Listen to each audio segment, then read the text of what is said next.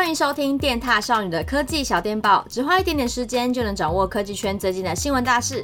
Hello，大家好，我是电踏少女巧科。今天的三则新闻，我们来简单聊聊微软收购电竞奥林匹克跟新的 Apple Pencil 吧。那第一则就先来聊聊微软收购案。经过漫长的风风雨雨，微软终于在台湾时间十月十三号成功收购动视暴雪。微软是在二零二二年一月宣布将斥资约新台币二点二兆来收购动视暴雪。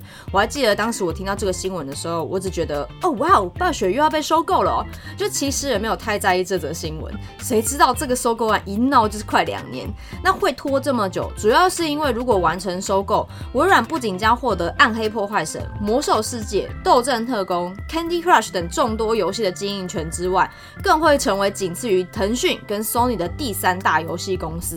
如此庞大的收购案，自然会引起公家机关的注意。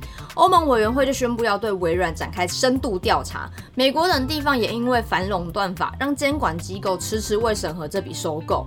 那除了公家机关，微软的竞争对手 Sony 也很关注这场收购，因为 Sony 长期跟暴雪的热门游戏《决胜时刻》系列有签订合作条约，Sony 就向各地表达可能会失去该游戏特许经营权的担忧，就可能这款游戏万一在收购后不能玩了怎么办？这是垄断，这有害市场竞争，哎，大概就是这种感觉吧。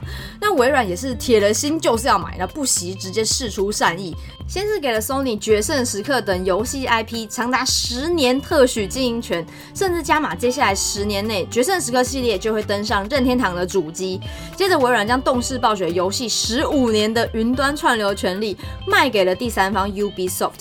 也就是说，未来十五年内，微软都不能推出任何 Xbox 云端游戏独占的动视暴雪游戏，以此解决英国反垄断监管机构的疑虑。微软整个就是把多项权利唰唰唰唰唰丢出去呢，可以感受到他们收购的决心。那经过微软的努力，英国竞争与市场管理局终于在十月十三号点头同意。同一天，微软就宣布正式完成收购，结束了这六百多天的拉锯战。未来大家就可以在 XGP 跟其他平台上游玩动视暴雪跟 King 的游戏，那对玩家来说当然是很开心哦。不过对于其他游戏公司就不一定喽。你们觉得呢？第二则新闻呢，是在本周十月十六号的奥林匹克大会上，国际奥委会的主席巴赫宣布将计划成立奥林匹克电竞大会，无疑是对电竞入奥更进一大步。其实这个巴赫曾经在二零一九年的大会上说过，电子游戏不符合奥林匹克的价值观。他表示，每一项奥林匹克运动都起源于真正的人与人之间的对抗，体育是文明的表达方式。那如果出现了杀人这种行为，就不符合奥林匹克的价值观。但同时，他也有表示看见电竞的影响力，未来也有可能跟电竞产业进行合作，代表他还算理性，是愿意沟通的。很快的，今年就在新加坡举行了第一届奥运电竞周。以十款运动类型的游戏作为这次的竞技游戏，也举办了像是《快打旋风六》等游戏的表演赛，并透过网络直播让大家收看。官方表示吸引了高达五十万名不重复观众，这次的电竞周有了不错的成绩，可见电竞市场是真的不容小觑啊！巴赫这次也有说，他们希望能以忠于传递奥运价值观的方式来参与电竞。他们的立场也获得了电竞界的尊重。有一间发行商甚至调整了自家的游戏，让玩家涉及的是目标而不是人，让游戏可以符合奥运的价值观。可以感觉得出，奥委会跟游戏商也是有为了让电竞加入奥运而努力沟通。毕竟奥运可能想要更多观众，那游戏商只是想让自家的游戏更有热度。要是能合作，对两边都是双赢的。网友们的留言也是乐观其成。我看到有人还说他要为了奥运金牌去努力打游戏的，拜拜这样。那我自己是还蛮想要看到奥运比音乐节奏游戏的感觉，也是会蛮刺激。大家会想看到哪一款游戏加入国际奥运赛事呢？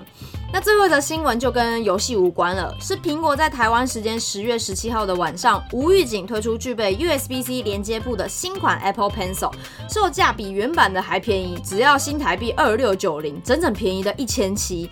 那它到底有什么功能呢？那我们先来说说它跟原版相同的部分，它同样具备像素等级的精准度、低延迟时间跟笔触的倾斜灵敏度，可以用来写笔记、画画之类的都没有问题。M2 iPad Pro 的悬浮功能也有支援。那笔的外观一样是纯白雾面设计，笔身的一侧是平整表面，能直接以磁力吸附在 iPad 的侧面。好险这个功能还是有保留下来。我个人觉得最方便的就是这个磁吸收纳了。那再来讲讲新款 Apple Pencil 不一样的地方。首先是这是最大的卖点，就是它可以用 USB-C 连接线进行配对和充电。只要移除帽盖，就会看到一个 USB 孔，你就能用 USB-C 线连接 iPad 来配对。那讲到这边，你可能会问，嗯，那它吸附在 iPad 上时候还会配对跟充电吗？哎，很可惜，不会。新款的 Apple Pencil 吸在 iPad 上，既不会配对，也不会充电。我个人是觉得移除这个功能会让我觉得蛮不方便的。哎，但看到它的价格，好像又可以接受。真真正正让我对新 Apple Pencil 却步的是它不具备感压能力，这我自己觉得对于绘画创作的使用者来说最不方便。另外，它也不支援点两下手势，要换功能只能自己点按切换。我觉得要不要购入新 Apple Pencil，主要还是看你都拿它来做些什么事。如果你只拿来写笔记啊、写注解之类的，那新款就还算蛮经济实惠的。但我个人觉得，如果你是要拿来画画，可能还是可以考虑买原版的。哎哎，不过当然还是自己之后去去店面实际体验看看才是最准确的啦。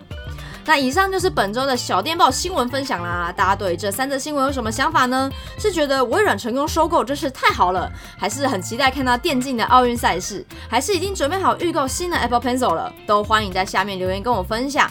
我是巧科，我们下次再见喽，拜拜。